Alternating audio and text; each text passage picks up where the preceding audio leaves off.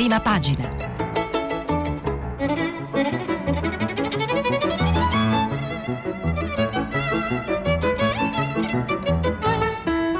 Questa settimana i giornali sono letti e commentati da Salvatore Merlo, vice direttore del quotidiano Il Foglio.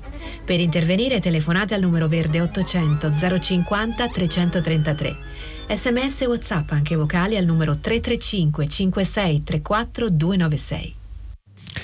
Sarà che ogni vicenda, quando si entra nel magico, grande raccordo anulare, smette di essere seria e vira immediatamente sul comico. Sarà che mano a mano che arrivano nuovi dettagli, il virus che ha infettato i dati della Regione Lazio sarebbe penetrato in un computer di un dipendente in smart working, lasciato inopinatamente indifeso in quel di Frosinone, ma le storie di spie digitali o analogiche mal si conciliano col clima romano, soprattutto estivo. Così, niente atmosfere alla Graham Green, fra turisti con cappelloni palloni Green Pass che chiedono indicazioni per Ostello Juventus alla Carlo Verdone, nelle strade assolate tra i San Pietrini in rifacimento dei cantieri preelettorali e sulla via Cristoforo Colombo, per tutti la Colombo, per tutti noi romani, anche di adozione, specie di highway verso le fettuccine e le telline di Ostia, difficile immaginare spioni russi o non russi all'opera. Certo, le prime affermazioni del governatore Zingaretti erano davvero allarmanti. Terrorismo o ritorsioni di Novax e addirittura dati di Mario Draghi e di Mattarella in pericolo. Pareva che un grande contrappasso alla regione che aveva debellato e gestito la pandemia nella sorpresa generale, il Lazio non è sinonimo di efficienza, diciamo, ma poi l'è divenuto, almeno sanitaria, vaccini e tamponi a go-go quasi a bullarsi dei poveri lombardi. Così adesso forse bisognerebbe controllare tra i milanesi più che tra i russi che magari si saranno voluti prendere la rivincita però poi appunto tutto crolla nel contesto a partire dallo smart working o anzi smart worky. Buongiorno, buongiorno, benvenuti a prima pagina, la rassegna stampa di Radio 3. Vi stavo leggendo dal foglio Michele Masneri in un articolo ovviamente ironico, più che l'hacker fu lo smart worky, il titolo Tra la Colombo e Frosinone le storie di spie non reggono un'ora. Eh, perché ci sono delle piccole di dettagli diciamo che cambiano notevolmente la storia o comunque la coloriscono parecchio parecchio, la coloriscono assai. C'è evidentemente un grande gioco, per citare un famoso libro, cioè una guerra fredda, permanente, che si combatte attraverso i moderni dispositivi digitali e internet, eh, i paesi, diciamo così, po- scarsamente democratici, avversari o nemici dell'Occidente che non inseguono, non combattono il, queste forme di criminalità che partono appunto dai loro paesi e colpiscono gli Stati Uniti e i, i, i suoi eh, alleati, però quando tutto questo grande gioco precipita, precipita qui da noi, arriva nel Lazio, arriva a Roma, ecco che si adegua, come diceva Michele Nasneri, al contesto. Allora qual è il contesto?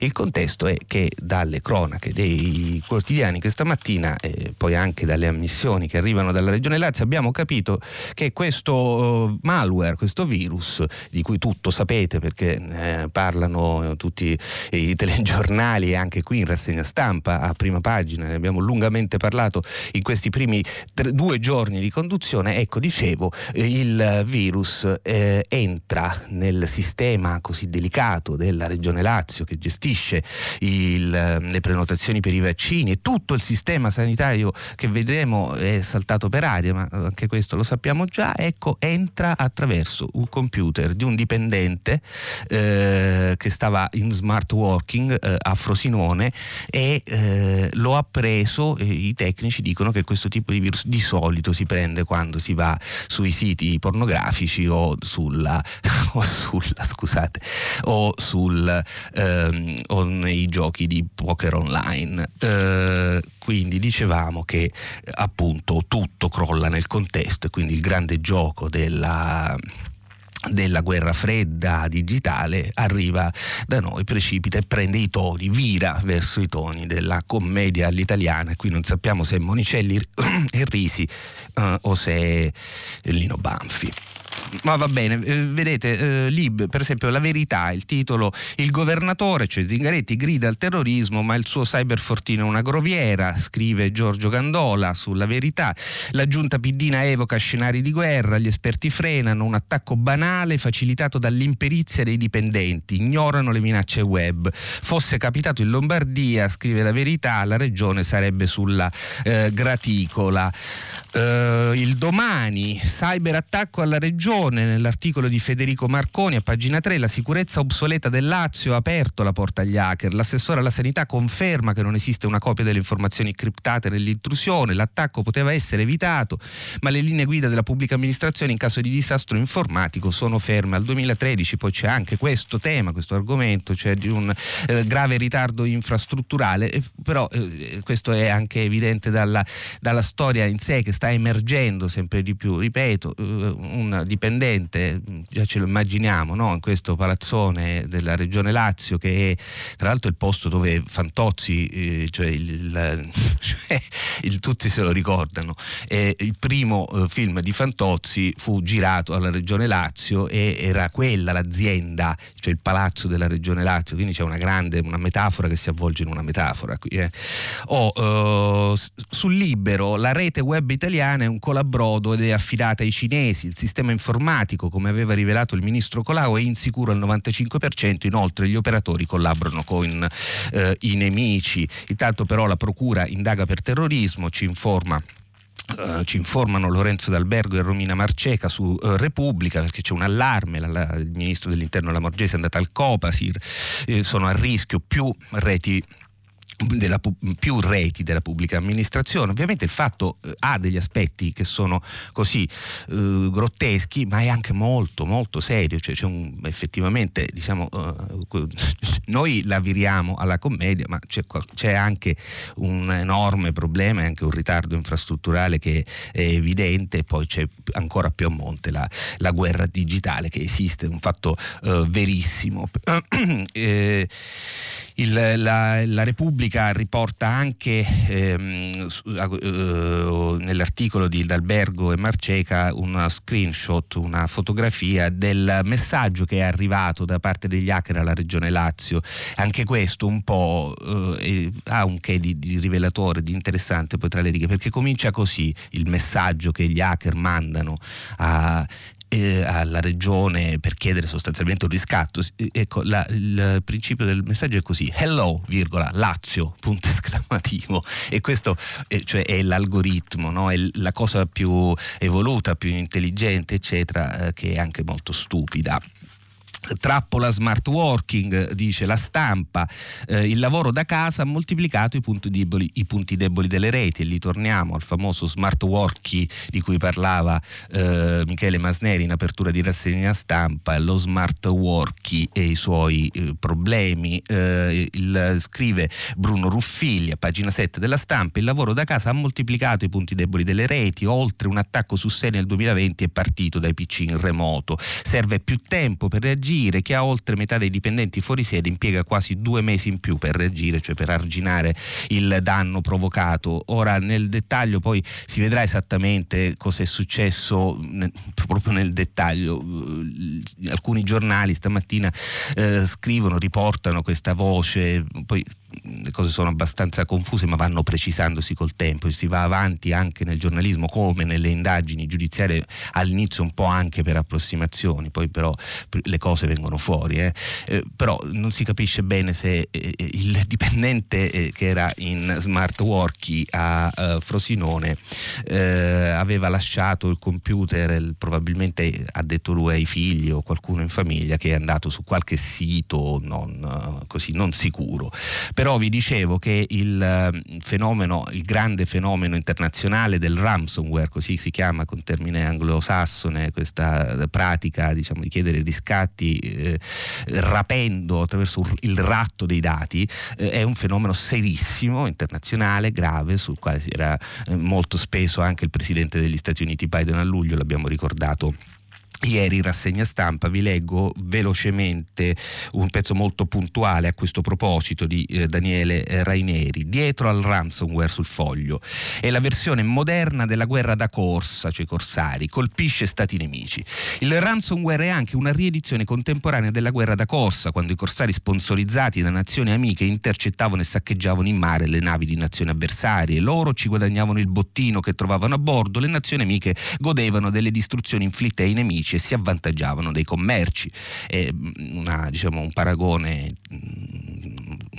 affascinante. Eh, portato ai giorni nostri, questo schema spiega molti eventi recenti. Spiega, tra le altre cose, perché il 20 luglio, dicevo, ve lo citavo prima, perché il 20 luglio l'amministrazione Biden, la Nato, l'Unione Europea e altri paesi alleati hanno accusato in modo formale e per la prima volta il Ministero della Sicurezza di Stato della Cina di avere compiuto attacchi ransomware in Occidente a marzo. Nella nota allegata alle accuse sostengono che la Cina ha creato un'azienda fittizia che funziona da copertura per assoldare hacker e traduttori che aggrediscono bersagli occidentali e sottraggono informazioni. Spiega anche perché a giugno il vertice il presidente Joe Biden e quello russo Vladimir Putin è stato dedicato per una parte importante alla questione ransomware che secondo il New York Times ha preso il posto che una volta era riservato ai negoziati sul nucleare. Biden ha consegnato a Putin una lista di 16 settori chiave che gli hacker russi non devono colpire e in questo modo ha collegato in modo diretto il governo russo e gli hacker. Come minimo è il messaggio da parte americana c'è un rapporto di tolleranza fra la Russia e i gruppi criminali che si occupano di ransomware e va subito interrotto. Quindi questo pezzo che non vi leggo tutto perché è molto lungo e molto interessante, molto puntuale, però eh, Daniele Raineri eh, spiega che il fenomeno è molto è serissimo e ovviamente eh, è talmente serio che è scesa in campo eh, a giugno e poi a luglio eh, nei confronti della Cina e della Russia da dove solitamente e di più partono questo tipo eh, di attacchi e è sceso in campo l'amministrazione americana. Ma dicevo i danni sono seri ce lo ricorda anche in questo momento e anche nel nostro paese. Ce lo ricorda il Sole 24 ore a pagina 4 un articolo di Marco Ludovico. Boom dei cyber attacchi più 50% 10%, società quotate nel mirino. La minaccia hacker, la polizia postale dice crimini con il massimo rendimento economico. Si parla infatti di riscatti che, che arrivano fino a 5 milioni eh, di euro. Poi arriveremo a una, uno specchietto interessante del Corriere della Sera, ma intanto completo una sommaria lettura di questo articolo di Marco Ludovico sul Sole 24 ore. Dicevo, la minaccia hacker, la polizia postale che dice che sono crimini con il massimo rendimento economico, è un trend in forte aumento. Il 2020 è stato l'anno record di attacchi privati e di aziende, sono stati 3.432 e nel 2021 si è già a 2.575 attacchi. Eh, ecco appunto la... Eh, cosa si può eh, vediamo se trovo lo specchietto che vi, cui, che vi, annunciavo prima sul Corriere perché poi lo specchietto era in realtà l'articolo di Fiorenza Sarzanini che io potrei nel mio disordine avere perduto eh, mi dispiace. Dove è finito? Eccolo qua. Meno male momenti di panico in conduzione. Eccolo, Fiorenza Sarzanini, la pagina 3 del Corriere della Sera. Da inizio anno minaccia cresciuta di oltre 5 volte. Gli analisti dicono che è possibile una rivendicazione entro tre giorni, si riferisce alla rivendicazione e alla richiesta di riscatto per questo attacco reg- alla regione Lazio. Attaccato, ci informa Fiorenza Sarzanini, anche il sito del Consiglio dei Notai. Eh, ci sono poi dei possibili futuri target che andrebbero difesi, cioè le reti energetiche, la sanità e le società quotate. Poi eh, nella dell'articolo interessante, eh, a un certo punto eh, Fiorenza Sarzanini scrive eh, gli analisti si aspettano che sabato 7 agosto, una settimana dopo aver generato la chiave, possa arrivare una rivendicazione, già accaduto in occasioni di altri attacchi simili. Tra maggio e novembre 2020 gli hacker hanno usato il ransomware per violare il colosso giapponese Konica Minolta, la rete dei trasporti di Montreal, il Dipartimento dei Trasporti del Texas, il Ministero della Giustizia brasiliano. Agli inizi del 2021 il caso più eclatante, sotto attacco è finita Embraer, uno dei principali produttori mondiali di aircraft. Non so cosa sono gli penso gli aircraft. Eh, non so cosa sono. Boh. Eh, la tecnica utilizzata è stata quella della double extortion che prevede una prima intrusione con la pubblicazione di alcuni dati sensibili e poi la minaccia di blocco e pubblicazione dell'intero server senza il pagamento del eh, riscatto. Eh, ecco, ma cosa si può fare per difendersi? Eh, intanto la stampa a pagina 4 ci informa di una cosa che già sappiamo perché l'abbiamo letto anche qui a prima pagina ieri, cioè è stato dato il via libera all'Agenzia per la Cybersicurezza. La notizia che riporta Grazia Longo questa mattina è eh, il nome del probabile capo di questo nuovo di questa nuova squadra che sarà composta da 300, da un numero compreso tra 300 e 800 esperti e avrà in dotazione addirittura 530 milioni di euro, però fino al 2027. Io non, sono, non ho la competenza per dire se questa cifra è adeguata a quello che bisogna uh, fare, uh, però vi do l'informazione riportata dalla stampa. Uh, il nome, vi dicevo, del mh, mm, capo di, di, questa nuova agenzia che si occuperà di, della difesa della cybersicurezza è Roberto Baldoni, che scrive Grazia Longo, si tratta del numero 2 del DIS, il Dipartimento delle Informazioni per la Sicurezza, l'organismo di coordinamento delle agenzie di intelligence AISE e AISI, che poi sono il, eh, il servizio segreto interno, il servizio segreto esterno del nostro paese. È romano, sposato, due figli, vabbè, tifoso della Lazio, ma questo non ci interessa, squadra tifa, speriamo sia uh, bravo. Uh, dicevamo, c'è un commento a questo proposito, cioè eh, sul giornale in prima pagina di Marco Zucchetti, i buoi sono scappati, cioè siamo alle solite, eh, scrive Zucchetti. Davanti al raid degli hacker che hanno paralizzato i sistemi informatici della regione, della regione Lazio, minando la nostra sicurezza digitale, è naturale chiedersi se lo Stato sia preparato a questa guerra da fantascienza.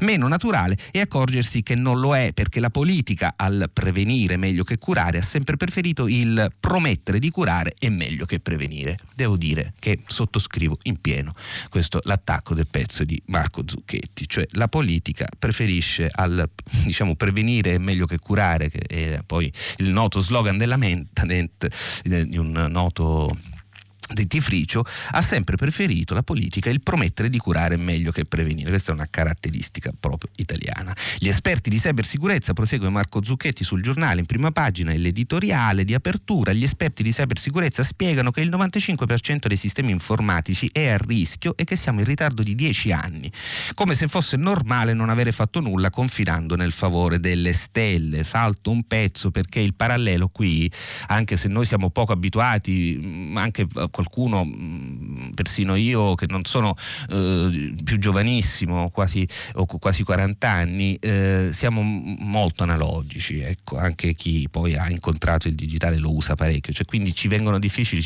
certi paralleli che pure sono esatti, cioè il digitale è una infrastruttura, non, è, eh, non la puoi toccare, non, non, la vedi, ma c'è, è una infrastruttura. Infatti il pezzo di Zucchetti lì va a parare, cioè dice infrastrutture, crolla il ponte Morandi e ci si accorge che solo il 2% di 1,5 milioni di ponti viene controllato, che gli ispettori effettivi sono pochi, che gli investimenti in manutenzione sulle autostrade sono calati del 7%. Si sapeva già, ma sono servite 43 lapidi a fare da promemoria. Sanità, in 18 anni anni si è passati da 5,8 posti letto ogni 1000 abitanti a 3,6. Dal 2009 al 2017 si sono persi 8.000 medici.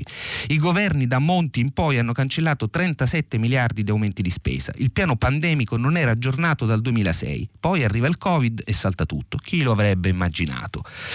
Dissesto idro- idrogeologico e terremoti è un lungo elenco. Sappiamo che 7 milioni di italiani vivono in zone vulnerabili, che il 44% del territorio è a rischio sismico, che l'1,3 milioni di edifici sono a rischio di alluvione eppure nessuno pulisce i greti dei fiumi che puntualmente esondano, l'abbiamo visto qualche giorno fa purtroppo. A Como piena di fango, per fortuna non è successo, non ci sono stati morti. La realtà, conclude Zucchetti eh, sul giornale, la realtà è che la prevenzione è un investimento politicamente perdente, è impopolare perché costa molto e in pochi ne percepiscono i benefici, è in negativo, non migliora le condizioni di vita, al massimo evita un peggioramento, in sostanza non porta un solo voto. E se i governi si succedono a ritmo sincopato nessuno nessuno di nessun colore politico può permettersi di destinare parte delle poche risorse disponibili in operazioni così poco mediatiche.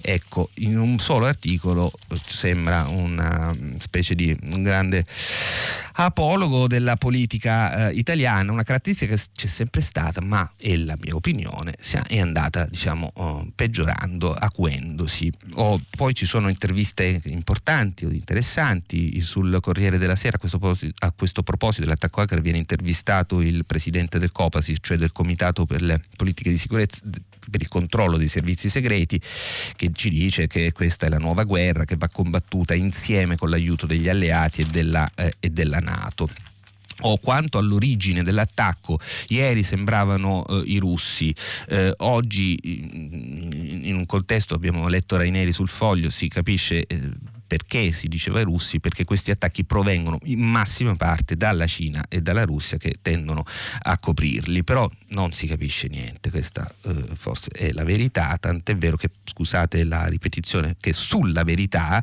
e qui non è il sostantivo ma è il nome proprio del giornale, da un report segreto spunta la pista iraniana, addirittura scrive Stefano Piazza sulla verità. In un documento rivelato da Sky i piani dell'intelligence di Teheran per attendere attentati online all'Occidente. Dicevo, non si capisce niente. Mm, vi leggo un brevissimo commento ironico del, di Pietrangelo Buttafuoco sul quotidiano del Sud. Buttafuoco ha una grande eh, sensibilità e una grande capacità espressiva, quindi va letto. Un blackout informatico ha fermato la vaccinazione di massa contro il Covid nel Lazio. Inquietante, manco a dirlo questo fatto. Ci impone una riflessione sui conflitti traslocati altrove ben oltre l'agone di terra e di mare e dunque arrivati nell'impalpabile flusso del digitale. La grande macchina dell'informazione ha fornito spiegazioni e sottinteso un attacco hacker. Nel sottinteso c'è la mascariata, come per dire. La mascariata, lo sapete, è il termine siciliano con il quale si intende nel linguaggio eh, dei, dei, mafiosi, poi diventato anche eh, comune, si intende quel gettare, in, diciamo, mascherare, modificare, la, la, sporcare una persona. Ecco. Eh, la grande macchina dell'informazione ha fornito spiegazioni sottintese, un attacco hacker e nel sottinteso, scrive Pietrangelo Buttafuoco, nel sottinteso c'è la mascariata svariata, come dire sono stati russi. E si capisce che sono stati russi, è tutta gelosia. Nicola Zingaretti in Voltimo Primavera in bocca sta ancora abbracciando i cinesi, c'è una Va, ironia su, su, Zingaretti, lo ricordiamo quando all'inizio di questa, della pandemia andava a fare l'aperitivo a Milano, poi ci fu quella cosa di mangiare gli involtini primavera, insomma è, in un poche righe ci sono molte cose in questa rubrica di Buttafuoco.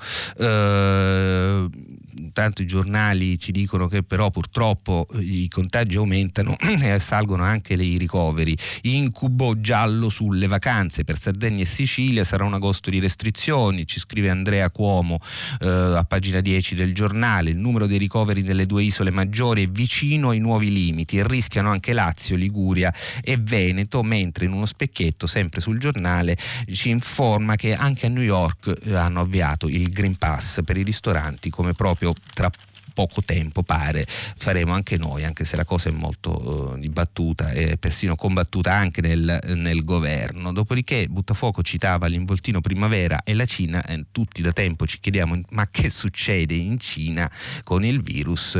Uh, ce lo dice... Uh, non sono buone notizie, eh, ce lo dice Paolo Salom eh, su eh, il Corriere della Sera, pagina 7, sui contagi, torna la paura. Wuhan, lockdown e caccia ai molti, ai molti positivi, quindi diciamo qualcosa ogni tanto Mm, di solito quando abbiamo notizie dalla Cina è eh, quando le cose sono proprio inoccultabili, eh, ovviamente, e c'è forse da, da, da preoccuparsi, eh, scrive eh, Paolo Salom sul Corriere, treni fermi, aeroporti chiusi, stop anche al campionato di basket e di nuovo allarme in Cina, tornano lockdown e tamponi per milioni di persone. Se nei giorni scorsi alcuni quartieri di Pechino sono stati sigillati e l'apertura delle scuole è rimandata per l'emergere di contagi sporadici, ora la situazione dell'immenso paese sembra di nuovo volgere a una pericolosa diffusione diffusione del virus, quindi lockdown in, in Cina. Ecco, questo probabilmente ciò che dobbiamo evitare di subire di nuovo noi. E per questo eh, si parla del Green Pass appunto. Ovviamente lo sapete eh, c'è chi lo contesta.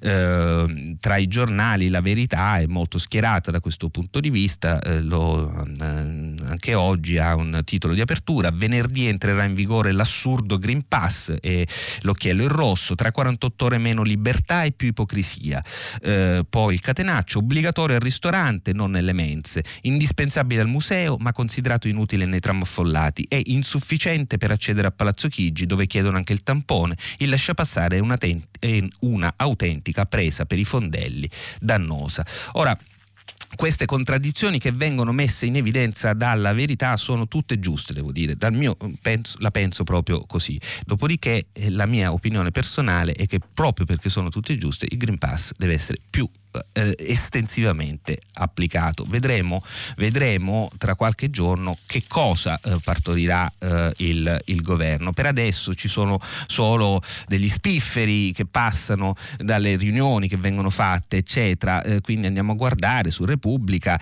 Green Pass per il personale scolastico, ma agli studenti non sarà chiesto. C'è anche qui questo ma che, che quasi fa eco da, dalla verità, c'è un giornale che evidentemente non guarda a sinistra per così dire, è eh, Repubblica, Green Pass per il personale scolastico ma agli studenti non sarà chiesto.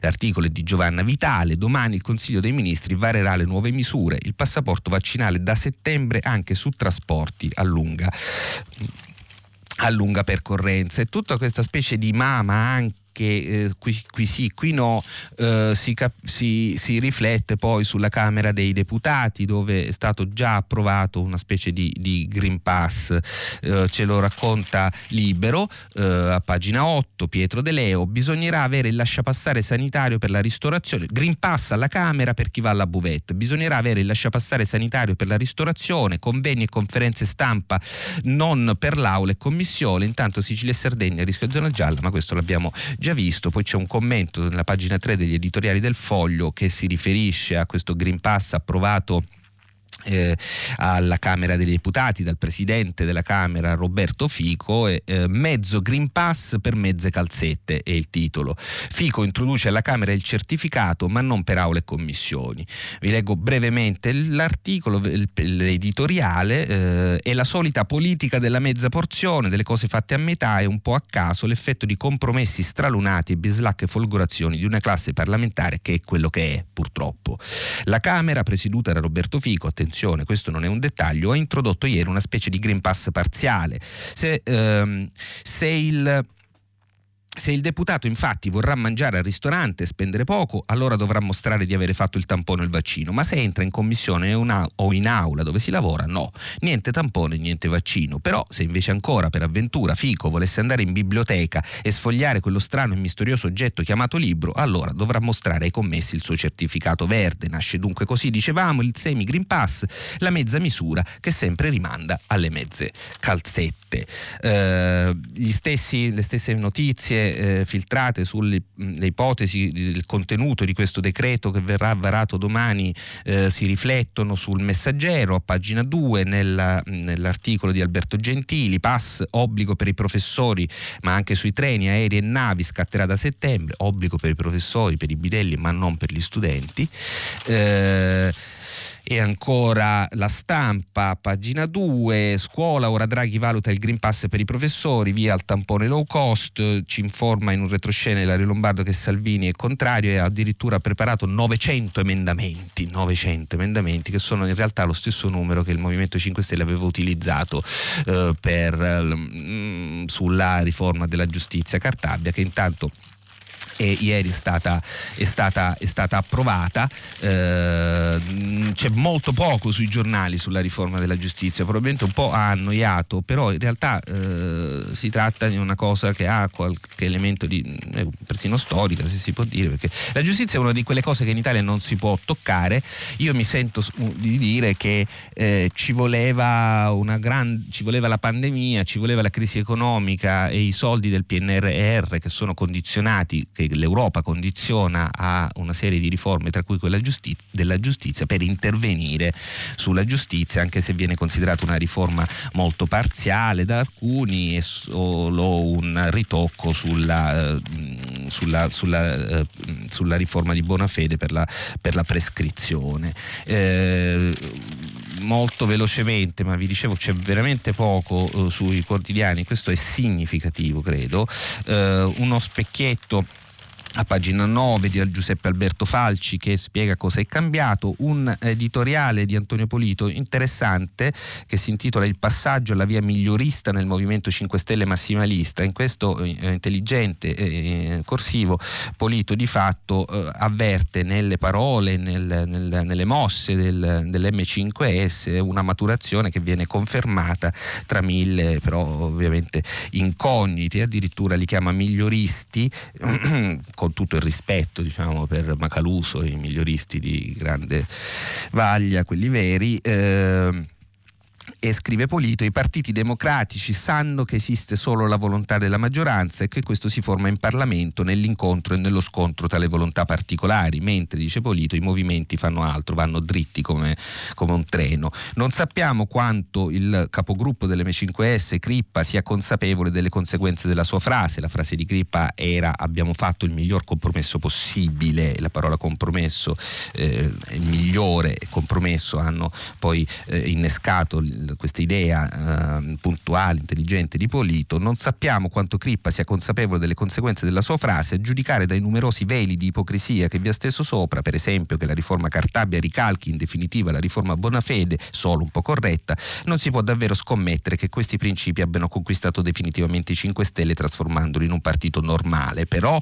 il piccolo passo di Crippa potrebbe essere un grande passo per la politica italiana e del resto è successo del resto a molte altre forze politiche nate per fare la rivoluzione e poi adattatisi a varare al massimo qualche buona legge se e quando ci riescono. E sulla diciamo, romanizzazione dei barbari è questo termine che venne coniato da alcuni politologi tra cui Angelo Pane Bianco negli anni, negli anni scorsi ai tempi del governo giallo-verde vedremo un percorso, percorso lungo per certi versi eh, è per certi versi interessante. Vi segnalo a proposito della riforma della giustizia una curiosità dal giornale a pagina 4 c'è un trafiletto su Travaglio che riprende Marco Travaglio. Travaglio megafono delle calunnie dei 5 Stelle, lo dice il New York Times. C'era ieri un articolo del New York Times che aveva un passaggio sull'Italia eh, ed era un articolo firmato da Jason Horowitz, importante giornalista del, del New York Times. Non tutti, scrive il New York Times, sono entusiasti della riforma riforma Cartabia, Marco Travaglio che approfondi i legami con i magistrati, che ha agito da megafono per le calunnie dei 5 Stelle,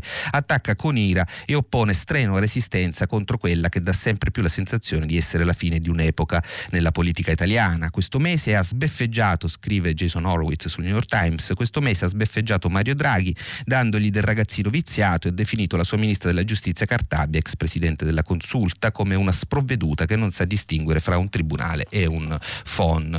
Eh, peccato finire sul New York Times per delle sciocchezze di questo tipo, però insomma è sempre un onore essere citati da un grande giornale, sarà contento il direttore del, del Fatto, un grande giornale come il New York Times.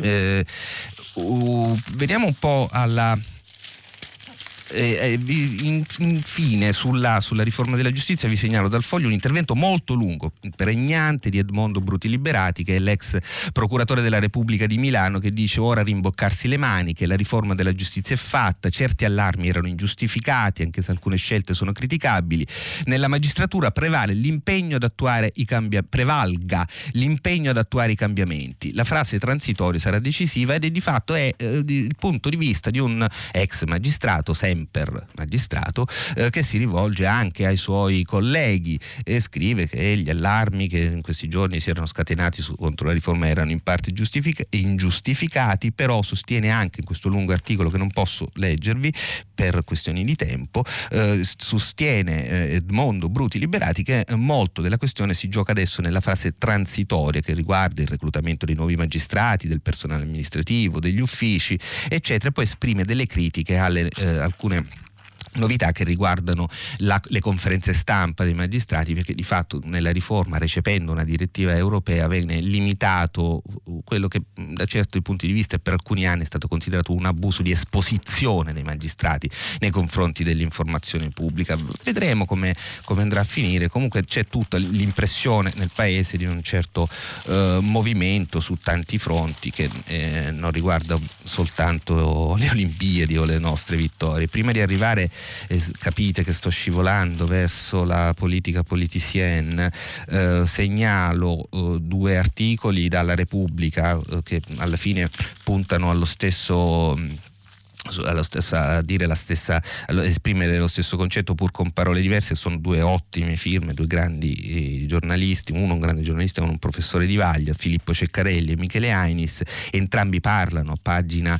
eh, dunque Ceccarelli e, oh io ho tagliato la pagina, però è una nel primo sfoglio di Repubblica, eh, mentre Ainis è a pagina 25, la pagina dei commenti, entrambi si occupano del semestre bianco e un po' tendono a smentire, uno raccontando eh, il, il il, il passato e l'altro da eh, osservatore costituzionalista Michele Ainis tendono a smontare l'idea che il semestre bianco sia indebolisca il Presidente della Repubblica che crei sconquassi. Vedremo perché eh, intanto eh, è innegabile che, ci sono, che c'è eh, parecchio tramestio, l'abbiamo eh, diciamo, evidenziato in, in, questi giorni, si capisce anche stamattina de, dai, dai, quotidiani perché per esempio, non so, vi prendo la prima pagina del domani, Piero Ignazzi, il politologo Piero Ignazzi di sinistra, scrive che le emergenze sono finite, eh, dopo, appena finite le emergenze l'unica via sono le elezioni è un invito ad andare a votare. Ignazzi diciamo, rappresenta un pensiero di una certa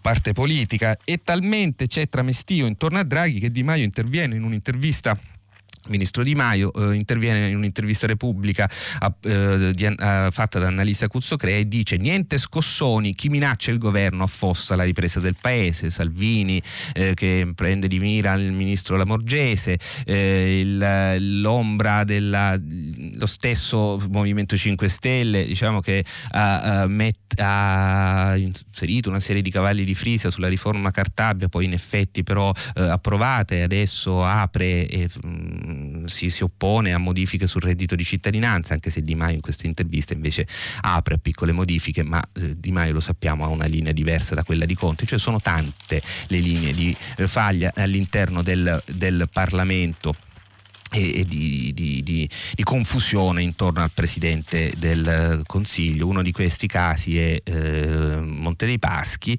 eh, di cui anche oggi si parla molto, il Sole 24 ore a pagina 24, Luca Davi, la Caporetto del Monte dei Paschi, dal 2008 bruciati 23,5 miliardi, storia infinita, valanga di risorse svanite tra aumenti di capitale e salvataggi pubblici negli ultimi 12 anni, vanno aggiunti anche a questo i costi che deve affrontare lo Stato per chiudere. La vendita Unicredit è un resoconto degli ultimi tragici anni di questa banca. Importante che se andasse gambe per aria eh, si trascinerebbe parte del sistema bancario, sarebbe un problema di livello continentale ovviamente, eh, il governo la vuole vendere, la vuole vendere all'unico, a quelli che si sono presentati, cioè Unicredit, questo siccome siamo in una fase elettorale, però si vota addirittura a Siena per il collegio suppletivo, si è candidato di, eh, persino il, il segretario del Partito Democratico Enrico Letta virgolette, intorno a questa storia di MPS esplode quella che i giornali chiamano solitamente con scarsa fantasia la bagarre. No? La bagarre eh, interviene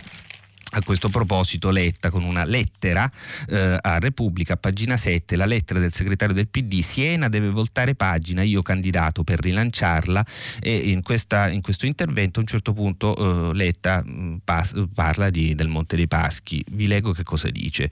Su MPS lo abbiamo detto e lo ripetiamo con forza, la bussola che ci orienta, Letta si candida a Siena, su MPS lo abbiamo detto e lo ripetiamo con forza, la bussola che ci orienta a quattro punti cardinali, la salvaguardia del dell'occupazione, il no a ogni ipotesi di spezzatino, il mantenimento del marchio e del legame con la città e infine una continuità nell'accompagnamento dello Stato in questa complessa fase di riorganizzazione. Un accompagnamento dello Stato nella complessa fase di riorganizzazione è una frase che lui ripete una seconda volta nel corso di questa lettera su due colonne su Repubblica. E, e, qui bisogna ben capire che cosa intende eh, Enrico Letta eh, perché non è esattamente questo il piano del, del governo eh, che si vuole, sfi- vuole, sfilare lo Stato dalla banca dove come ci raccontava il Sole 24 ore sono stati spesi già eh, più di 10 miliardi di, di, euro come se i soldi crescessero sugli alberi nella favola come nella favola di, di Pinocchio. ma eh, forse non è il paese dei balocchi, però insomma eh, opinioni personali in parte. Eh, politica matta, politica spettacolo, Maradona il fratello scende in campo, ma che politica? Mi occupo di calcio, lo scrive la stampa perché la notizia è che Ugo, il fratello di Diego Armando Maradona, il grande campione che giocò nel Napoli, insomma non devo dire chi era Maradona, Ugo candidato per il centrodestra alle elezioni comunali a Napoli eh sì, il centrodestra vuole candidare, candida consigliere comunale eh, Ugo, il fratello di Maradona. Ora però è evidentemente un colpo di teatro anche questo, perché a un certo punto eh, Antonio Piedimonte, che sulla stampa ci racconta questa notizia, scrive eh, c'è un piccolo dettaglio che sottoponiamo anche, dice eh, Piedimonte, all'attenzione dello stratega di questa operazione Maradona, che è l'ex deputato Enzo Rivellini, anima della lista Napoli Capitale a sostegno sostegno del candidato sindaco del centrodestra Catello Maresca. Ecco il piccolo dettaglio è che Ugo non ha la cittadinanza italiana e sembra anche questa un'altra cosa. Abbiamo proprio esordito parlando di commedia all'italiana, di Risi, di Monicelli, riferendoci al, al, all'hacker che di fatto non ha fatto niente ma entra perché probabilmente un dipendente della regione Lazio che stava in smart walking a casa sua a Frosinone visitava dei siti porno e finiamo qui a Napoli a questa questa cosa che sembra le tre carte, un po' rimando al, alla commedia ma anche al, al, passato della peggiore, però sempre lo dico col sorriso, politica napoletana, Achille Lauro, eccetera. Insomma, lo candidano ma non è cittadino italiano, quindi non lo possono candidare. E va bene, la politica che ha le sue, le sue cose sui aspetti grotteschi e c'è un'intervista, il passaggio logico è evidente, eh, al candidato sindaco del centrodestra a Roma, eh, Michetti, Enrico Michetti, l'intervista Tommaso Labate a pagina 11 del Corriere della Sera. Eh, Michetti, Michetti, fa sempre molte citazioni in latino, eh, parla della Roma dei Cesari, vi leggo una, un, una, un pezzettino eh, Ehm, adesso non vorrei passare per quello che fa il saccente sulle varie materie, dice lui, e gli dice l'abate. Forse sulla storia, professor Michetti, lei fa tantissime citazioni, sembra ossessionato dall'impero romano. Vede, la storia con- devono conoscerla tutti, è nostra maestra di vita e compagna di viaggio. Solo conoscendo la storia evitiamo il ripetersi di errori fatti in passato. Da Nerone alla Raggi? È provocatorio, l'abate. Oddio, possiamo anche circoscrivere l'analisi alle ultime giunte. Lei non si fa influenzare nel giudizio dall'essere il candidato del centrodestra? Assolutamente no. Io sono un civico, sono per il dialogo, i miei competitor non li chiamo mai avversari. Non li chiamo avversari, ma si riferisce a Calenda, Gualtieri e Raggi in ordine alfabetico? I nomi li fa lei eh, i nomi li fa lei, dice proprio così.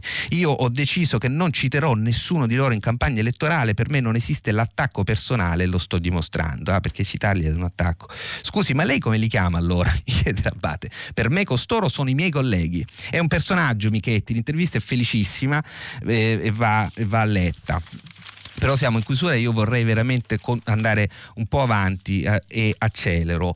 Eh, ci sono intanto ecco, eh, buone notizie dal punto di vista della ripresa economica. Eh, lo dice il Sole 24 Ore, a pagina 2 c'è una stima dell'ufficio parlamentare di bilancio sull'anno prossimo, cioè abbiamo il PIL del 2021 che sfiora il 6%, finalmente buone notizie che non arrivano solo dallo sport. Eh, il 2022 so, supera il pre-Covid, secondo l'ufficio parlamentare di bilancio. L'articolo è a pagina 2 del Sole 24 Ore nella, nella ed è di Carlo Marroni, eh, con un commento e un'analisi a fianco di Marco Fortis che come, che dice che l'Italia è sul podio della crescita in Europa a giugno, la sfida adesso è l'attu- l'attuazione del PNRR che poi è considerato anche la ragione per la quale della solidità del governo Draghi, cioè Draghi è venuto a fare un lavoro, il lavoro è eh, fare una roba seria, eh, prendere eh, questi soldi dall'Europa, non tirare un pacco come si dice a Napoli Napoli, pacco doppio pacco e contro paccotta all'Europa, anche perché non ce li danno, se ne accorgono, eh, fare un lavoro serio e poi andarsene. E, e, per questo si ritiene anche che Draghi non andrà al Quirinale, ma qui mi sto dilungando e ho in pratica un minuto alla chiusura e allora a questo proposito, eh, parlando di buone eh, notizie e di un clima, eh, Claudio Cerasa in prima pagina sul foglio si chiede se c'è un rinascimento italiano e dice forse sì sport e non solo, l'Italia vive un momento magico, vi invito alla lettura e vi segnalo infine, veramente in chiusura, eh, anche un intervento di Mario Monti a pagina, eh, nella prima pagina, con seguito a pagina 30 sul Corriere della Sera, perché è un intervento pieno di spigolature interessanti sulla serietà, cioè lui prende la famosa lettera che nel 2011 l'Europa mandò all'Italia quando governava Berlusconi, gli disse che cosa doveva fare, parte da quella lettera e indica gli errori da non ripetere. Ci sono anche delle stoccate a Draghi. E, eh, una lettera da leggere in, in, in controluce, comunque autorevole. Va bene, siamo arrivati alla fine eh, della rassegna stampa, tra poco ci risentiamo per il filo diretto e grazie. E, è doveroso in, che io prenda e rubi un, un, minuto al filo diretto per eh, ricordare che ieri è morto lo scrittore Antonio, Antonio Pennacchi. Lo ricordano oggi tutti eh, i giornali, ovviamente, eh, Paolo Di Paolo sulla Repubblica eh, scusate ho fatto una corsa perché non mi ricordavo che sa, sono arrivato in ritardo, eh, ero uscito un attimo dalla, dalla stu, dallo studio, Francesco Musolino sul eh, Messaggero e poi eh, Ida Bozzi e Pietrangelo Buttafuoco sul Corriere della Sera di cui vi leggo un passaggio. La voce del Novecento proletario.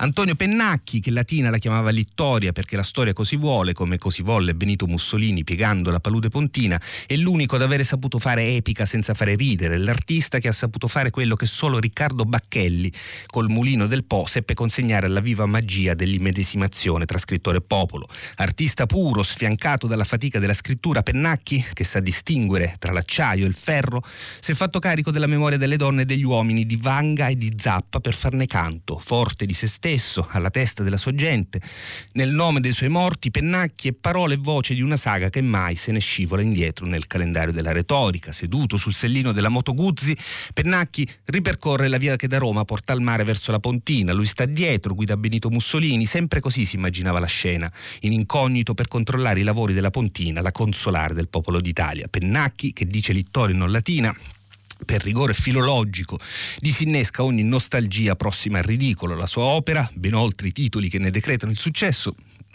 è il monumento al sudore immacolato delle fabbriche. Se c'è un volto da indovinare nel quarto stato di Pellizza da Volpedo, ecco, quella faccia è la sua eh, era Pietrangelo Buttafuoco, è morto Antonio Pennacchi a 71 anni, si è spento a Latina, appunto, o Littoria come la chiamava lui, nella sua, nella sua casa, l'ultimo fascio comunista, il titolo eh, del ricordo di Dabozzi sul eh, Corriere della Sera, Dio a Pennacchi, lo scrittore operaio, Paolo Di Paolo su Repubblica, Pennacchi, Fascio e Martello, lo scrittore che vinse lo strega con Canale Mussolini, è morto a 71 anni, ha raccontato la bonifica dell'Agorpontino e il mondo operaio.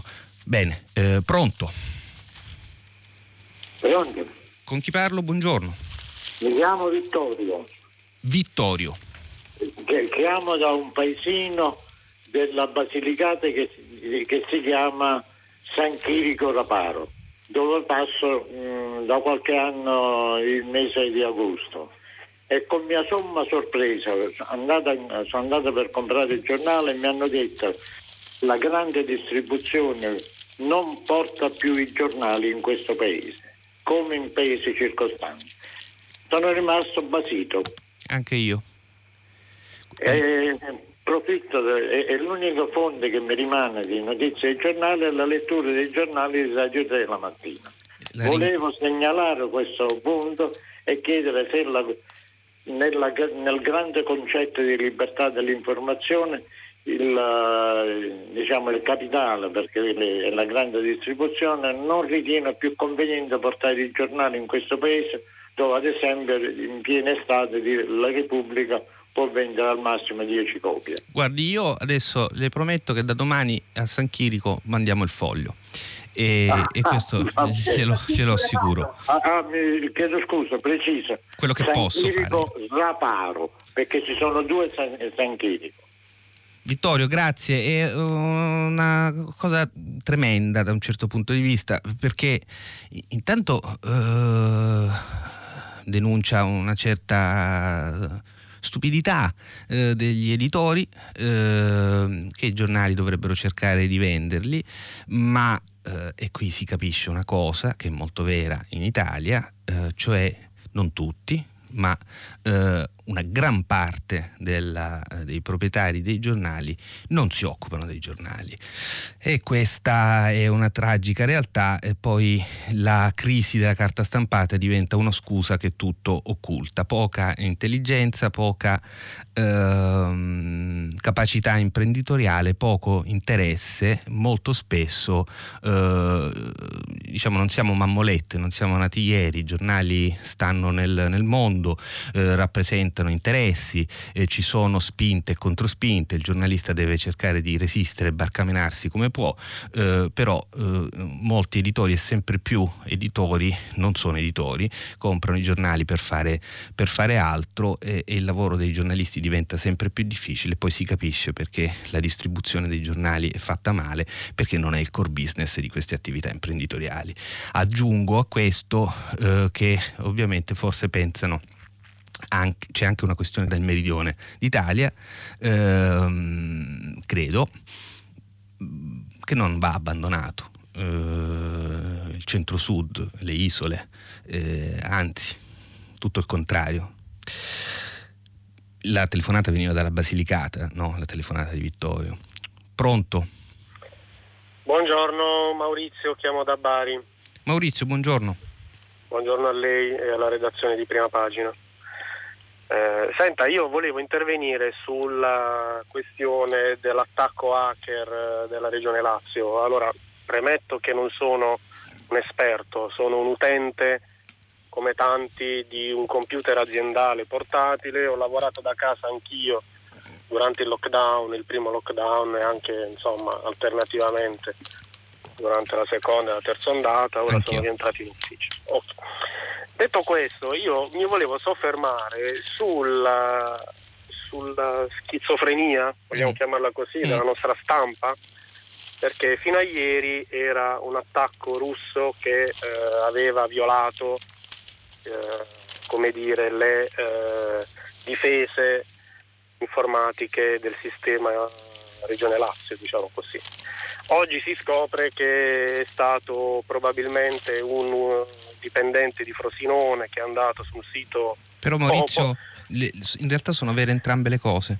Però prego, prego. No, guardi, mh, mm, volevo semplicemente dire da utente che gli attacchi ransomware sono molto evoluti, non sono più quelli di una volta.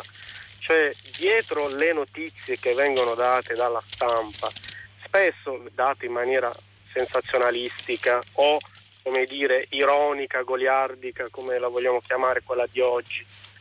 E non c'è mai un approfondimento nella questione di come è avvenuta di come è No, ma non è vero. Maurizio. No, no, guardi, io ripeto, Ho anche detto concludere il concetto. E lei mi faccia insomma, anche non... rispondere e, e no, argomentiamo, io non la sto interrompendo, stiamo parlando. In, sì, ma mi viene in mente anche la telefonata di, del, dell'ascoltatore di ieri che quando le chiedeva la ricostruzione giornalistica cosa significa, c'è stata un'indagine, c'è stato... cioè, mi riferisco a tutte queste notizie sparate in prima pagina per creare la notizia senza approfondire in maniera adeguata la notizia. Ho capito ecco, Maurizio. Mm, Grazie. Ci sono tante sì. email, guardi, glielo dico, io non sono una persona come dire eh, net, no, ma è chiarissimo quello, quello che sta dicendo. Però cioè, lei... gli attacchi ransomware sono molto molto seri, noi ne riceviamo decine al giorno nella mia azienda, sì. che è una grande azienda, non la dico perché non è il caso di dirla, ma ne riceviamo decine ogni giorno, siti civetta, email ma certo, che sembrano arrivare da colleghi. Ne abbiamo cioè, letto, l'abbiamo raccontato, lo sappiamo.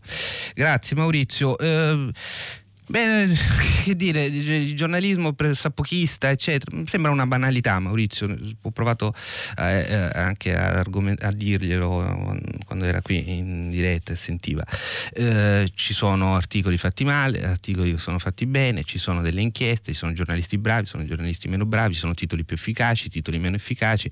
Io ho, ho dato un ampio panorama della stampa a questo proposito di questa, di questa storia stamattina che eh, ci sia stata la pista russa eh, è un fatto ed è un fatto ancora in piedi.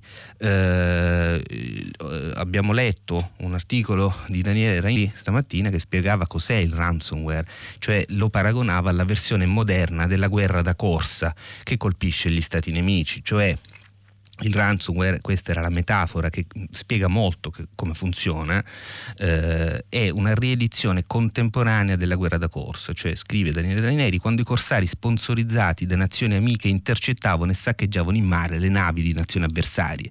Loro ci guadagnavano il bottino che trovavano a bordo, le nazioni amiche godevano delle distruzioni inflitte ai nemici e si avvantaggiavano dei commerci. Portato ai giorni nostri, questo spiega molti eventi recenti questi attacchi eh, vengono soprattutto dalla Russia e dalla Cina, questo è un fatto, tant'è vero che, lo ripeto ancora una volta, Biden è intervenuto a giugno e luglio sulla Cina e sulla Russia, ma l'abbiamo già detto. Poi se lei, eh, Maurizio, stanno antipatici i giornali, non so, mm, è liberissimo, però insomma c'è eh, grande varietà, molta informazione, forse persino troppa e l'eccesso di informazione eh, sta producendo, la mia opinione personale, que- nel mondo, eh, questo mondo postmoderno, anche una sorta di cretinismo cognitivo, cioè per eccesso di informazione, persino per eccesso di intelligenza si diventa un po' scemi, si cercano eh, sempre le controverie fatti occulti, eccetera. Mm, le cose sono sempre complicate. Eh, pronto?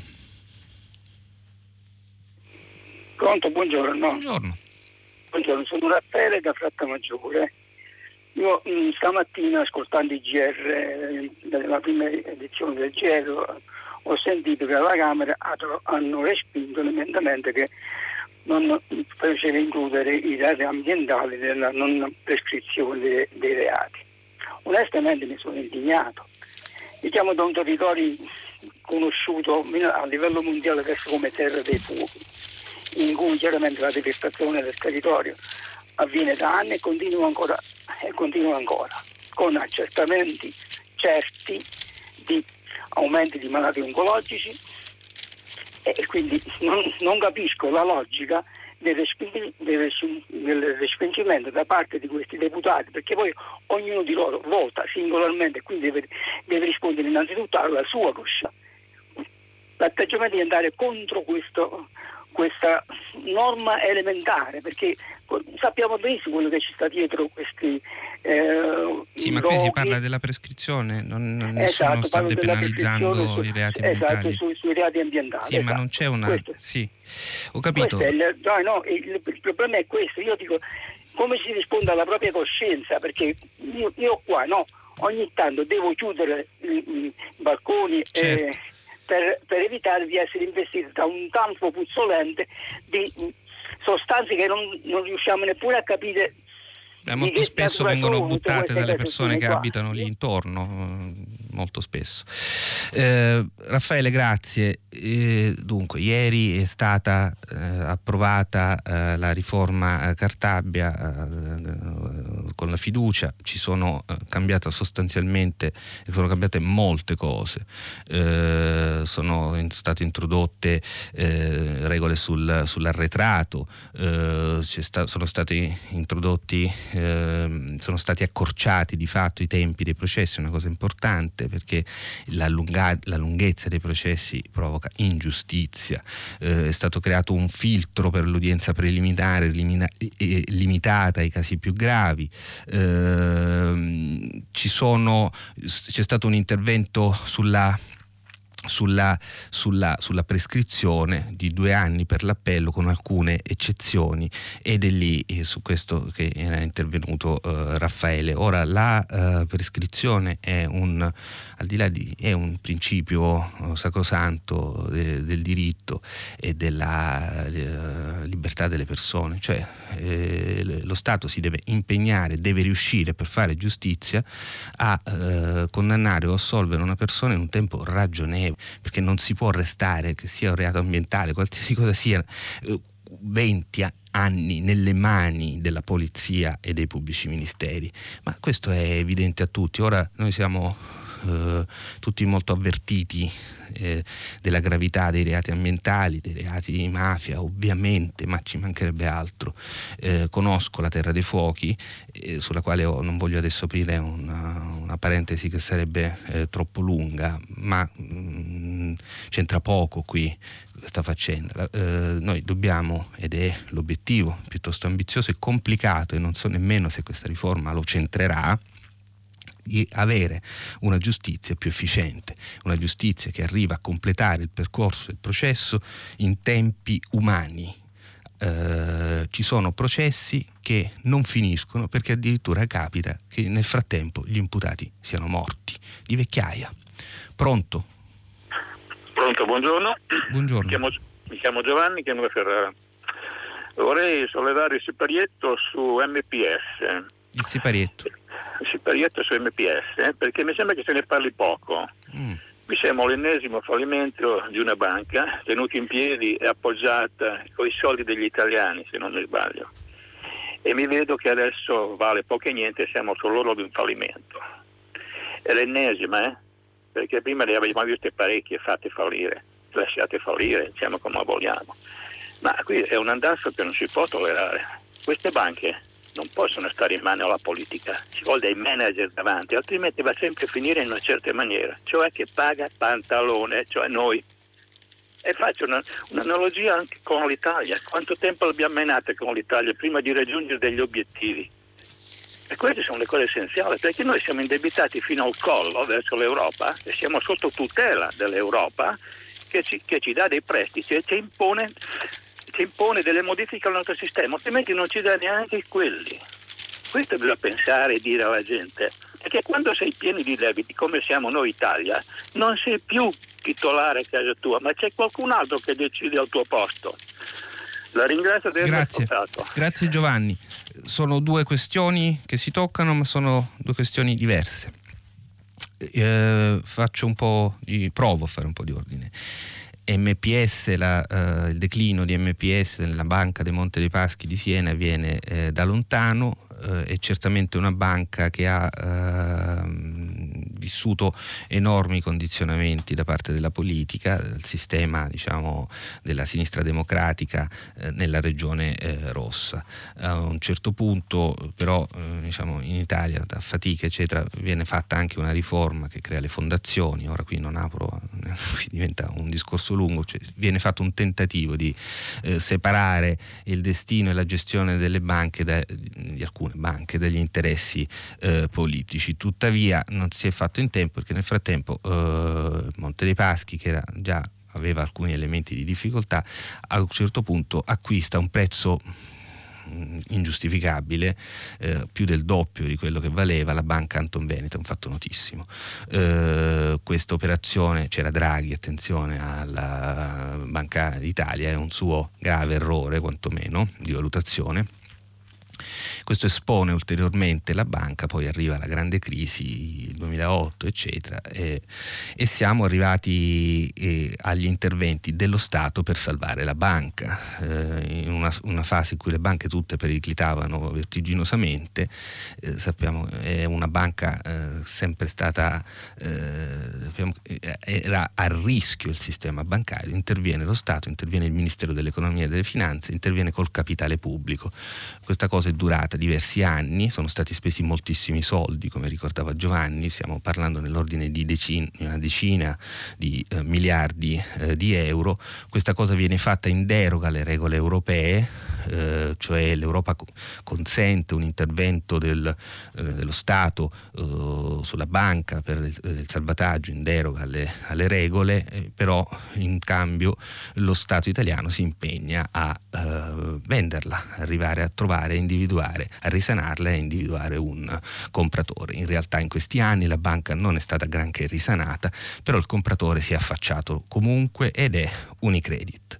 Unicredit, eh, dove, eh, secondo le intenzioni adesso del governo Draghi, dovrebbe comprare MPS. Questa cosa, per tornare alla politica, scatena la campagna elettorale permanente italiana si accende anche su MPS per ragioni che sono strettamente propagandistiche dal mio punto di vista, eh, cioè eh, questa acquisizione e queste decisioni eh, del ministro dell'economia Daniele Franco che deciderà a breve, sembra voler tirare dritto, precipitano in un momento in cui si vota a Siena perché eh, si vota per il collegio suppletivo alla Camera dei Deputati e Siena diventa l'epicentro di uno scontro eh, politico politico elettorale molto importante perché è andato lì a candidarsi il segretario del PD e ovviamente eh, questo rende simbolico quel passaggio, altrimenti fosse eh, piuttosto scontato in ombra.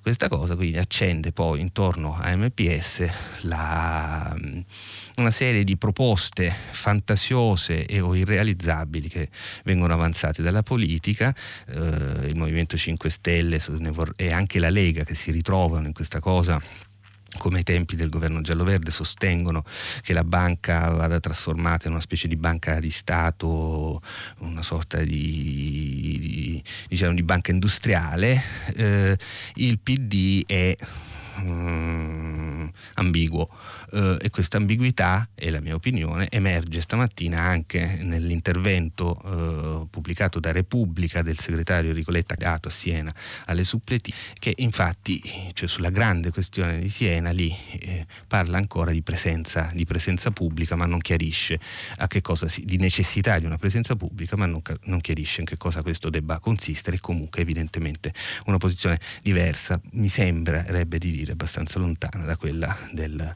eh, eh, del, del governo. Poi eh, Giovanni parlava dei vincoli europei e del fatto che eh, siamo indebitati, ci stiamo ulteriormente indebitando e che rischiamo di non essere padroni a casa nostra. E in certi casi eh, oggi c'è una, uh, una lettera di Mario, un intervento di Mario, Draghi, di, uh, Mario Monti sul Corriere della Sera che di questo parla, perché Monti uh, prende letteralmente prende la, la, lettera che nel 2011 gli allora vertici della Banca Centrale Europea scrissero al governo Berlusconi e ne fa delle chiose. E una di queste chiose dice bisogna stare attenti a non spendere troppo e bisogna stare attenti a non cedere eccessivamente eh, il controllo delle decisioni politiche e per non cedere delle decisioni di politica economica eh, all'esterno e per non cedere questi, eh, questi, poteri, per non diventare diciamo, eh, eteroguidati fino in fondo, eh, bisogna fare compiti, cioè essere seri. Quindi è un insieme di cose, eh, quelle che sottolinea Monti. Ovviamente per essere seri, fare i compiti, fare le riforme per bene essere affidabili, eh, significa anche che il Paese deve sfuggire dalla logica della campagna elettorale permanente, alle sparate continue della, uh, della, della politica e questo, e ritorniamo, concludo il ragionamento, riguarda anche MPS. Pronto, buongiorno, chi parla? Eh, buongiorno, sono Rocco da Palermo.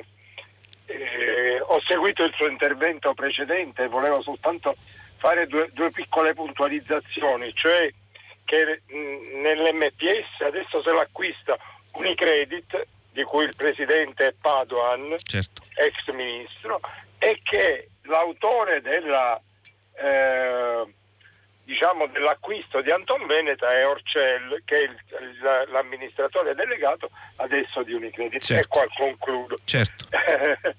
e, vengo al punto della mia telefonata. Io ho mandato un sms e nel quale dicevo eh, alcune piccole cose a proposito della, della, cosiddetta riforma della giustizia che si è messa, viene propagandata come una gran riforma ma non è assolutamente una riforma.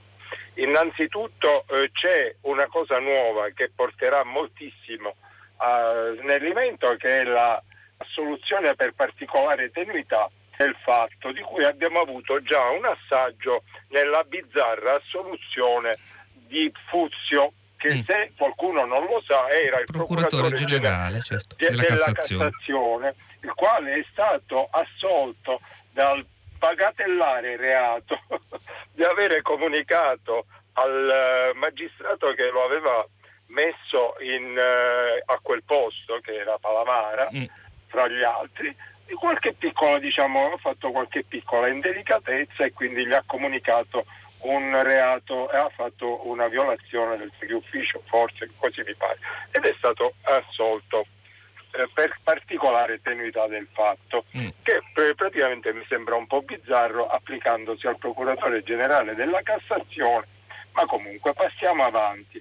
Non è stato fatto assolutamente, guardi che la carne al fuoco per fare la riforma della giustizia è talmente grande che non si può fare in cinque mesi. Non si sono toccate le le amministrazioni giudiziarie. Pensi che in Sicilia abbiamo quattro corti d'appello, laddove ne basterebbero solo due. Ci sono una pletora di tribunali tutti, che andrebbero aboliti. Non, non, tutto ciò non viene fatto. Che cosa si è fatto? Ah, un'altra cosa che dovrebbe smaltire e dimezzare la, eh, la pendenza e obbligare la Corte di Cassazione a non cambiare giurisprudenza tre volte al giorno, certo. perché abbiamo la Corte di Cassazione questo eh, nella speranza che la Corte di Cassazione ci dia ragione e la, la, gente fa ricorso alla Corte e questo è assurdo. Rocco, la Corte entra, perdoni, la, corte la invito a, a chiudere perché abbiamo poco tempo, ma sta dicendo delle cose molto interessanti, però eh, concluda, prego. Questa riforma non, non, non accorcerà di niente e questo è quanto. Eh, l'unica riforma che andrebbe fatta, l'ultima, è di fare appello anche allo spirito di sacrificio dei magistrati. Io le dico che in 44 anni non sono mai andato in ferie con una sentenza in arretrato. Com'è che si è verificato questo, tutto questo? Non lo so. Mm. Ecco, e sono andato in pensione quattro anni fa. Grazie, molte grazie Rocco. Sono, penso che abbia ragione Rocco, ma d'altro canto... Uh, la questione credo sia questa, la giustizia eh, in Italia è una roba da alta tensione, ha caratterizzato uh, lo scontro tra i poteri dello Stato, tra, potere, eh, tra la magistratura e il potere politico, ha caratterizzato gli ultimi 35 anni, se non 40 della nostra uh, storia, da uh, Mani Pulite passando per Berlusconi fino sostanzialmente ad oggi eh, questo ha sviluppato nel paese eh, delle posizioni molto nette, molto radicate eh, di, di, scontro frontale tra uh, tifoserie l'un contro l'altro armate. È molto difficile toccare la giustizia anche perché si sono consolidate queste posizioni che sono uh, rappresentate in Parlamento da forze politiche che, che, stanno lì a sostenere una specie di, di scontro manicheo su questi temi. Uh, evidentemente è la ragione per la quale mai si è riuscito a fare una riforma della giustizia, non ci riusciva nemmeno, eh, non ci riuscivano nemmeno i governi di centrodestra che pure la volevano fare, avevano delle maggioranze molto, molto forti. Questo intervento che è stato fatto è una parziale riforma che interviene a modificare alcuni aspetti che erano considerati distorti della, eh, della precedente riforma eh, Bonafede eh, si è riusciti a fare ah, persino questo tra mille difficoltà, è stato raccontato a lungo dalle macchine politico-parlamentari, eh, i litigi, il... Il filibustining, le, le, le, la contrarietà dei grillini, le mille mediazioni, Draghi che per la prima volta, attenzione, anche questo è un dato importante che segnala quanto una, appunto sono figli dell'alta tensione, Draghi che finora era sempre andato dritto per la sua strada, diciamo forte del suo status e della condizione generale che lo rende insostituibile, per la prima volta lì si è fermato e a, sembrava quasi uno di quei governi di Conte dove c'erano mille interlocuzioni, ricordate, no? eh, pensate un po', Draghi eh, che fa le interlocuzioni. Eh, e si è fatta riforma soltanto parziale, come diceva Rocco, forse lui eh, diceva addirittura inutile, questo non lo so, eh, parzi- si è fatta soltanto perché è arrivato dall'esterno uno stimolo fortissimo che è quello dell'Europa, cioè eh, l'Unione Europea che ci sta inondando di denaro, eh, collega questa d'azione di denaro ad alcuni passaggi. Uno di questi era intervenire sulla giustizia e soltanto di fronte a, questa, a, questo, a questo elemento esterno che precipita sul nostro paese si è fatta una piccola riforma della giustizia. Eh, dopodiché eh, il CSM non viene toccato, ci sono lo ricordava, lo ricordava, Rocco, tutte le storture che, hanno, che si sono evidenziate in quest'ultimo anno e mezzo dopo l'esplosione del caso Palamara, eh, i meccanismi torbidi che regolano la politica eh, associativa della magistratura e persino l'individuazione degli incarichi direttivi nelle procure italiane, tutto questo rimane esattamente tutto come era prima. Pronto? Sì, pronto? Pronto, buongiorno. Buongiorno, buongiorno, sono Dino e telefono da Spinea, provincia di Venezia. E, senta, guardi, il mio ragionamento e la mia domanda partono da un dato, da un dato che è stato diffuso nei giorni scorsi, che è passato tutto sommato sotto silenzio. In questo che mh, mm, non so ancora se considerare ancora il bel paese, nel 2020 vengono cementificati due metri quadrati al secondo che è l'equivalente di 125 campi da calcio regolamentari al giorno. Un dato impressionante, soprattutto considerato che siamo un paese in declino demografico, che anagraficamente parlando è il paese più vecchio del mondo, subito dopo il Giappone, ma un dato che non suscita indignazione, non suscita indignazione, non suscita indignazione lo vedo da, da, da, da mille aspetti, anche dalle telefonate in programmi come, come questo, dove eh, vedo che la gente si appassiona mille, alle mille alchimie della politica, ma su questo che incide, eh, su questo tema che incide profondamente sulla qualità della nostra vita, sulla quantità, qualità del nostro capito, mangiare, Grazie. sul clima, eccetera. Grazie della segnalazione. Eh, io in genere, questo è una, non è che voglio dare indicazioni di metodo agli ascoltatori, però eh, questo dire nessuno ne parla è veramente eh, una, cioè, nessuno ne parla è una banalità assoluta. Cioè, tant'è vero che ci sono persone che intervengono e ne parlano.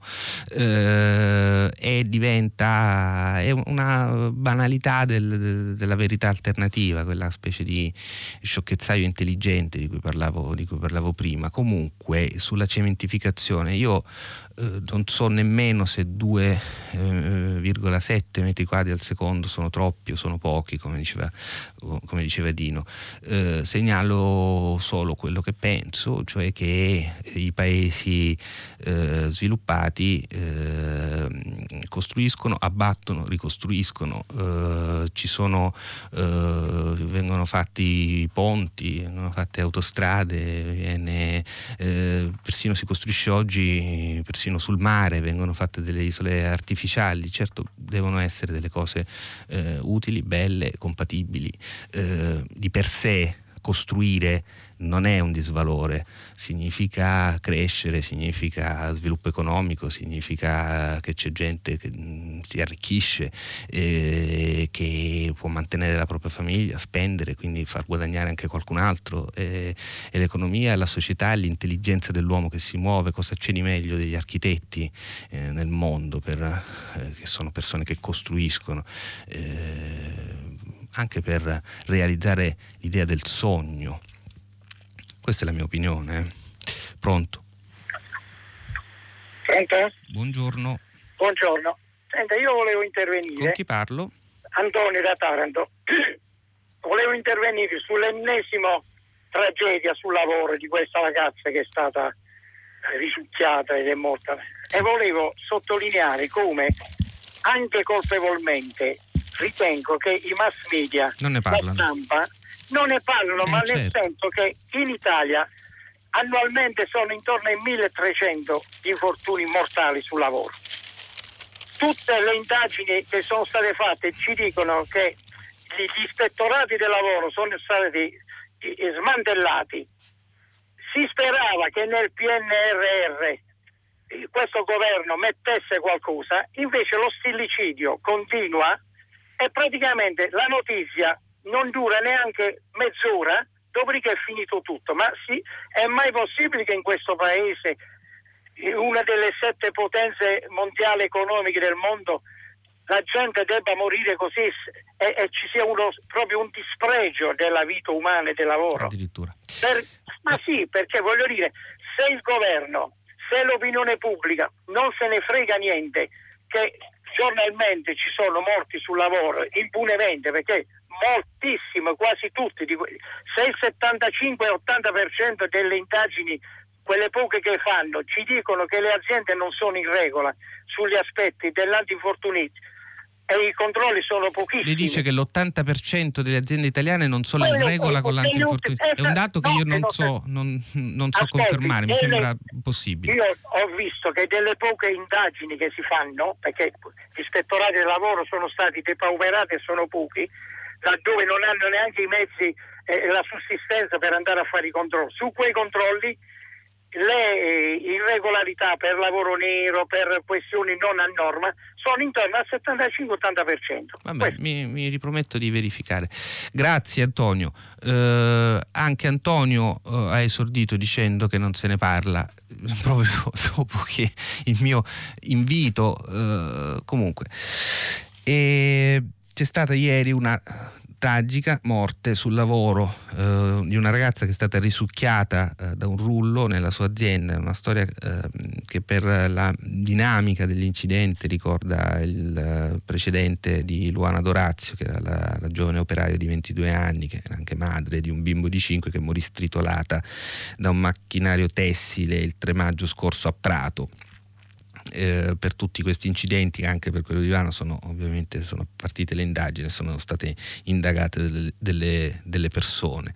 Eh, io non so eh, se i i dati che dava Antonio sono realistici o no, certo è, è che eh, quando ci si addentra eh, in queste storie si capisce la, la- la dinamica di questi incidenti, eh, ci si fanno delle domande, cioè com'è possibile che il macchinario eh, tessile sul quale eh, è morta eh, Luana avesse eh, tutti i dispositivi di sicurezza di- disinseriti. E attenzione, non si tratta di grandi aziende, si tratta poi di piccole e medie imprese che sono in realtà la maggioranza del tessuto produttivo del, del nostro paese. Qui forse c'è un elemento di, di- di riflessione, cioè ehm, è più facile controllare le grandi aziende che le piccole, che sono tante, sono una fortuna, sono una fortuna dell'Italia ovviamente dal punto di vista della nostra capacità eh, economica però sono anche un- da questo punto di vista evidentemente un, un problema. Io non, eh, non so se eh, la- gli incidenti sul lavoro sono quel 75% di cui parlava Antonio prima. Ecco. Eh, c'è eh, una telefonata, la possiamo prendere, il tempo sta finendo. Buongiorno, io eh, con chi parlo? Buongiorno, Giuseppe Marcuzza, Ilo da Faiuli, provincia di Udine. Dottor Merlo. Giuseppe, abbiamo oggi- pochissimo tempo, eh? Sì, sì, sì, lei oggi ha letto che la prevenzione non porta nessun, nessun voto, giusto? La? L'ha letto. Lei ha letto oggi sul giornale Sì, che la prevenzione, la la prevenzione pre- sì. ambientale non porta. Allora aveva ragione Bertolt Brecht quando ironizzando diceva se il popolo non capisce bisogna cambiare il popolo, bisogna cambiare il popolo. La domanda è questa: se non porta nessun voto, allora che serve? Tutta la prevenzione, i discorsi ambientali servono a, a- a nulla. Tutta questa transizione ecologica a cosa serve? A niente, se il popolo non voterà mai eh, un partito che vuole cambiare queste cose, a cosa serve? Tutto qui la domanda, semplice. Grazie. Il, um, il, commento a cui lei si riferiva non era, uh, si riferiva all'assenza uh, di, di, di, cioè nella filosofia del governo di questo paese, anche del suo, del suo modo, della politica di stare sul, sul piano degli interventi, non, eh, non, ci si occupa di prevenzione, ma non solo ambientale, cioè si partiva dal, eh, dalla, dalla storia dell'attacco hacker nella regione Lazio Lazio per dire che eh, sono almeno 15 anni che esistono questi fenomeni e non ci siamo attrezzati, siamo tragicamente in ritardo. Eh, l'articolo di del giornale poi eh, faceva un paragone con le grandi infrastrutture, cioè diceva, eh, pensate al Ponte Morandi e eh, alla mancanza di prevenzione nel controllo dello, dello, stato di salute di queste grandi infrastrutture italiane, ma ho finito il tempo, mi fanno ampi segnali che devo andare via e allora vado via. Eh, vi saluto e ci, ci riascoltiamo domani, grazie.